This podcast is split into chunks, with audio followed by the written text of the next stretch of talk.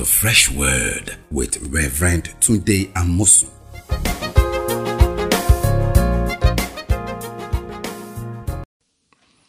Welcome to Fresh Word. We've been talking about the blessing of redemption. And in our last episode, we talked about redemption that is not just only freedom or being set free. It means there's a price tag on it that you paid for before you can be taken out of bondage. You know, maybe you are in slavery. I can go down there and snatch you violently, or I can actually ask for how much is available and I can pay for it. And that's what I want you to see. We want to take time to talk about your redemption. It's a great blessing of our Christian faith. And when we look at this, it goes a long way in helping us to walk in our Christian life in a greater dimension of victory.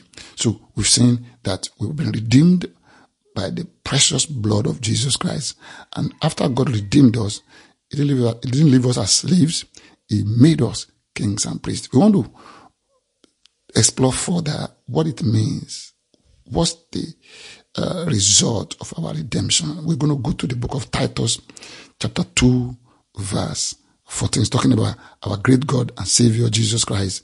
In verse 14 says, Who gave himself for us, that he might redeem us from every iniquity and purify for himself his own special people, zealous for good works.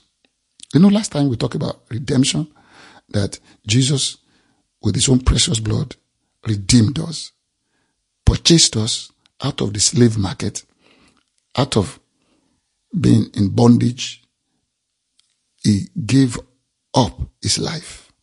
He shed his precious blood on the altar of the cross. And by that, it paid for our freedom. So we have not just only freedom, we have a purchased freedom. So, and this is expensive. It is precious blood that is shed and that makes us valuable. You know, anything you buy in market with a very high price, it must be valuable. It must be great. It must have a future. See, something is very cheap doesn't have a future. When something is very expensive, it has a future. And we are very expensive. We are paid for with the precious blood of Jesus, the eternal Son of God. So we are actually eternally valuable and expensive. That's why God went all the way. You know, He made us in His image and likeness. So we must be very, very valuable to Him. And then He sent Jesus and He redeemed us. He paid for our freedom with His own precious blood. And that's what I want us to go further to explore today. Let's read it again. Titus 2 verse 14. He said, He gave Himself for us that He might purchase our freedom from every iniquity and purify for Himself His own special people, zealous for good works. Let's go a step further. You know, we need to understand our redemption. He said, We were redeemed from every iniquity Interesting. What is iniquity? It is aimless living, lawless living, living hopelessly, living without meaning. Like Solomon said, vanity upon vanity, all is vanity. So there's nothing new under the sun. You see, that was Solomon before Jesus came. When Jesus came, he brought something new under the sun is called the new covenant. He went to the cross. He shed his blood on the altar of the cross. And he redeemed us. That had never been in human history. Jesus came, redeemed us from that vanity upon vanity lifestyle, from that aimless conduct, just go merry-go-rounding and in the same circle. Bath, live, die, no meaning no hope, no future. It's called iniquity, lawlessness, aimlessness, going nowhere with your life, living in sin, heading for disaster, causing trouble, inflicting pain on others, on ourselves. That's the realm of iniquity. And Jesus came to that market of iniquity and purchased us out. Wow, glory to Jesus. We don't have to be living aimlessly and lawlessly. We don't have to waste our lifetimes under vanity, chasing on the wind. We don't have to. we have a new beginning in Christ Jesus. He gave up his life, shed his blood, so we can be welcome into the family of God and into the presence of his Almighty Father. Now we are with God. Now we are with God. We are in his house. We are near to him. We are no longer far. Jesus paid the price. He redeemed us. That's what we call redemption. Let's read that verse again. Verse 14, chapter 2, book of Titus. Jesus Christ, who gave himself for us, that he might redeem us from every lawless deed and purify for himself his own special people, zealous for good works. You see, we were just dead in our sins, in our transgressions.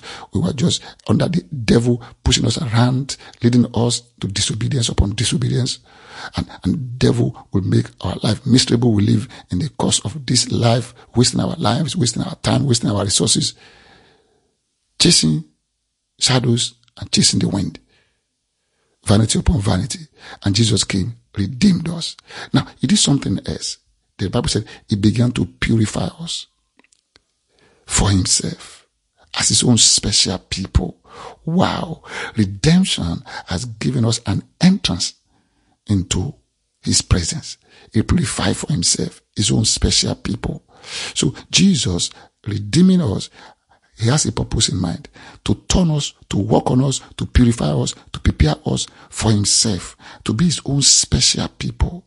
No longer hopeless, aimless, useless people, wandering around, living under the sun, vanity upon vanity, all is vanity.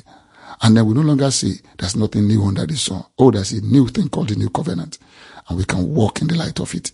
And he said, now he's purified for himself. He did this redemption for the purpose of purifying for himself his own special people. It's like you, there's a slave in the market, you go buy it and turn it around to become a free person. You have to get all that slavery mentality out of him and clean him up. That's what God did when he brought his people out of Egypt. They were 400 years in captivity to the Egyptian bondage. So he took them out and went through the wilderness to change them to his special people for his own glory. That was a shadow and a type, but it never really worked out. You know, they died in the wilderness. But we are different. We've been called, we've been purified, we've been changed, we've been redeemed. Praise God. And now he's preparing us as his own special people. You are Jesus' special person. We are Jesus' special people. He purifying us for himself. And you see, there is a kind of a, a, a distinguishing feature of these special people. Let's read Titus 2 verse 14 again. Who gave himself for us that he might redeem us from every iniquity and purify for himself his own special people, zealous for good works. Wow. There's something that's distinguishing us now. It's called zeal for good works. We want now to do better things with our lives. We want to be good. We want to do good. No wonder Jesus said, let your light so shine before men that they may see your good works because it's preparing us as light different from the darkness of this world. That's why he redeemed us and purified us to make us his own special people so that we can be zealous. We can have intense desire for good works, to do good, not only to ourselves, but to the world around us and for the glory of God and for the blessing of humanity.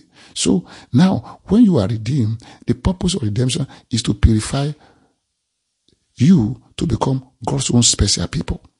Remember, he said that he had made us kings and priests. That's our specialness. Kings and priests. And we shall reign on the earth. Reigning on the earth doesn't mean that we go about oppressing, attacking, afflicting people. No.